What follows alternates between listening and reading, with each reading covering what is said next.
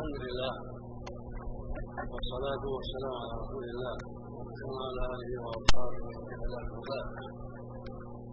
أما بعد فقد سمعنا جميعا هذه الندوة المباركة التي تولاها أصحاب الفضيلة الشيخ مناع القطان محمد سعيد وافد في موضوع من الأهمية بمكانه موضوع قد طبقه العلماء وطبقه أيضا أعداء الشريعة وخصوم الإسلام. هذا هذا هو موضوع تعدد النساء وقد أجاب الشيخان يعني الندوة المباركة وافاد وبين واوضح حكم الإسلام في التعدد وبين الحكم الشرعية في هذا التعدد. وكل عاقل يتدبر التعدد وفوائده ومصالحه. يعرف ذلك ويعلم كمال الشريعة واحتوائها على مصالح الأمة وعلى كل ما فيه خيرها وسعادتها وحل مشاكلها وعلى كل ما فيه نجاتها في الآخرة. وإن جهل ذلك أو تجاهله بعض الناس. ثم من المعلوم لأهل العلم أن على المكلفين أن يتلقوا أحكام الله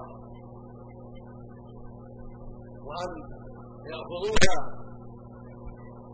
بإيمان وانشراح ورضا. عرفوا حكمتها أم لم يعرفوا حكمتها. ليس من شرط تحمل التكليف وليس من شرط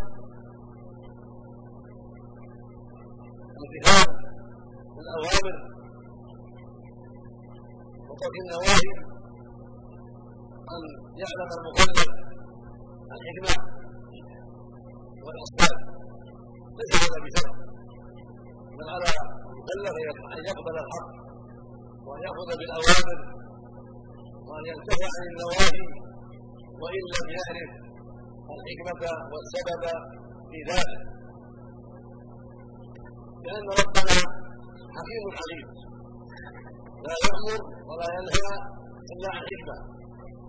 كما أنه لا يخلق شيئا إلا الحكمة. سبحانه وتعالى.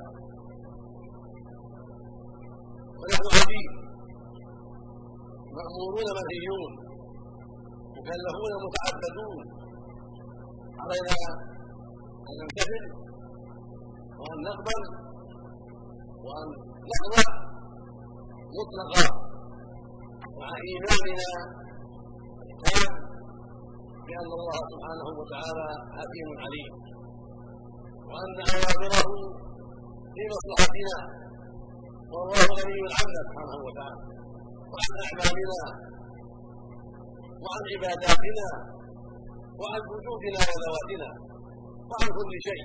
سبحانه وتعالى. هذا الاساس العظيم يريد المؤمن من تكلف التماس الحكم. كأنه وهؤلاء الذين يهتمون كثيرا الحكم والعلل ويتوقفون عن الامتثال إذا لم تظهر لهم الحكمة هؤلاء كأنهم غنيون عن الله وكأنهم مخيرون. إن شاءوا فعلوا وإن شاءوا لم يفعلوا. إلا ما وافق عقولهم كان الامر قد ارسل إليهم. فإن رأوا ما يعجبهم وإلا تركوا ليس الامر كذلك. الواجب عليهم أن يمتثلوا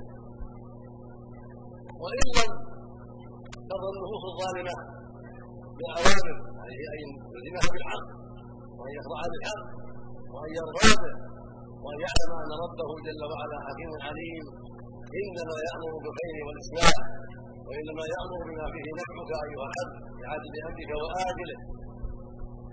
فعليك أن ترضى بذلك وأن تقتنع بذلك وأن تسلم بذلك. قال الله تعالى فلا وربك لا يؤمنون حتى يحكموك فيما شجر بينهم ثم لا يجدوا في أنفسهم حرجا مما قضيت ويسلموا تسليما. قال في اخرين ذاما لهم وعائبا مبينا بطلان أعمالهم. ذلك بأنهم كرهوا ما أنزل الله فاحبط اعمالهم نسأل الله العافية. وقال في اخرين ذلك بأنهم اتبعوا ما أنزل الله وكرهوا رضوانه فاحبط اعمالهم المؤمن واجب عليه أن يتقبل شريعة الله بصدق وايمان ورضاه واقتناع وإن لم يعرف الحكمة أو بعض الحكمه فإن عرف الحكمة فهذا خير إلى خير ونور إلى نور وإن لم يعرف فليعلم. يقينا أن هذا الشيء لم يشرع ابدا ولا كله وانما شرع بحكمة بالغه وأسرار عظيمة ومصالح لمن شرع له ذلك. وإن لم يعلم ذلك وإن لم تخذ حكمته ومن ذلك أمر تعدد النساء. كثير من الناس لجهله. يكون عنده حرج وشك في ذلك. لجهله بالحكم وهكذا أوامر أخرى فيما أحل الله وما حرم عند بعض الناس شكوك واوهام اذا لم تظهر له الحكم وهذا من الجهل كبير ولا ينبغي للعاقل أن ان يميل أو يصل إلى كره أعداء الله. فإن أعداء الله انما يريدون الصد عن سبيل الله. والتشكيك بحكم الله. والدعوة إلى مناقبة شرع الله ومخالفة شرعه سبحانه وتعالى. والخروج عن جادة الصواب وعن طريق الحق. يعني عن الانفداد والتسليم. فالإصرار للأعداء والميل إليهم. والنظر فيما يشبهون به. نظر معجب قد يضره كثيرا ويوقعه في مهالك لا ولكن يجب أن يسلم لأمر الله وأن يعنى بما قاله الله ورسوله وأن يتفقه في ذلك وأن يكون طيب القلب سليم القلب باحكام الله. وسوف يأتيه النور وتبين له الحكم والأسرار. وسوف يرى من عجائب الحكم والأسرار ما يظهره. وما يضطره من الصادق بامر الله وحكمته سبحانه وتعالى وعظيم إحسانه جل وعلا وأنه سبحانه وتعالى حكيم عليم. ولما شرع أمر الفرائض وتفصيل المواريث قال إن الله كان عليما حكيما سبحانه وتعالى. ما في كتابه العظيم إن ربك حكيم عليم. إن الله عليم حكيم. إن الله كان عليما حكيما. ليعلم العباد أن تشريعه سبحانه وأن أوامره ونواهيه. وما يحل يحله ويحرمه إنما صدر عن علم لا عن جهل وعن حكمة لا عن عبث فيحسب الإنسان أن يدرك سبا يعني معطلا لا يؤمر ولا ينهى. قد حسبتم انما خلقناكم عبثا؟ وما خلقنا السماء والأرض وما بينهما باطلا. إلى غير من الآيات. داله على حكمه العظيمة وأنه الحكيم العليم وأنه لا يفعل شيئا ولا يخلق شيئا عبثا ولا سوءا سبحانه وتعالى. وقد أوضح الشيخان من حكم التعدد والمبررات ما فيه اتفاق وكفايه ويكفي العاقل ما يراه في الناس وما يعلمه من نفسه إذا كان سليما. حاجته إلى في كثير من الأحيان. من تأمل نفسه وتامل حال زوجته وحال الناس حوله عرف شيئا من حمايه التعدد وسمعتم من ذلك وكثر كثير المراه تبتلى بالعقد هل يجلس لا يتزوج. وهل يقال على زوج حتى طلقها حتى تسيء إليها.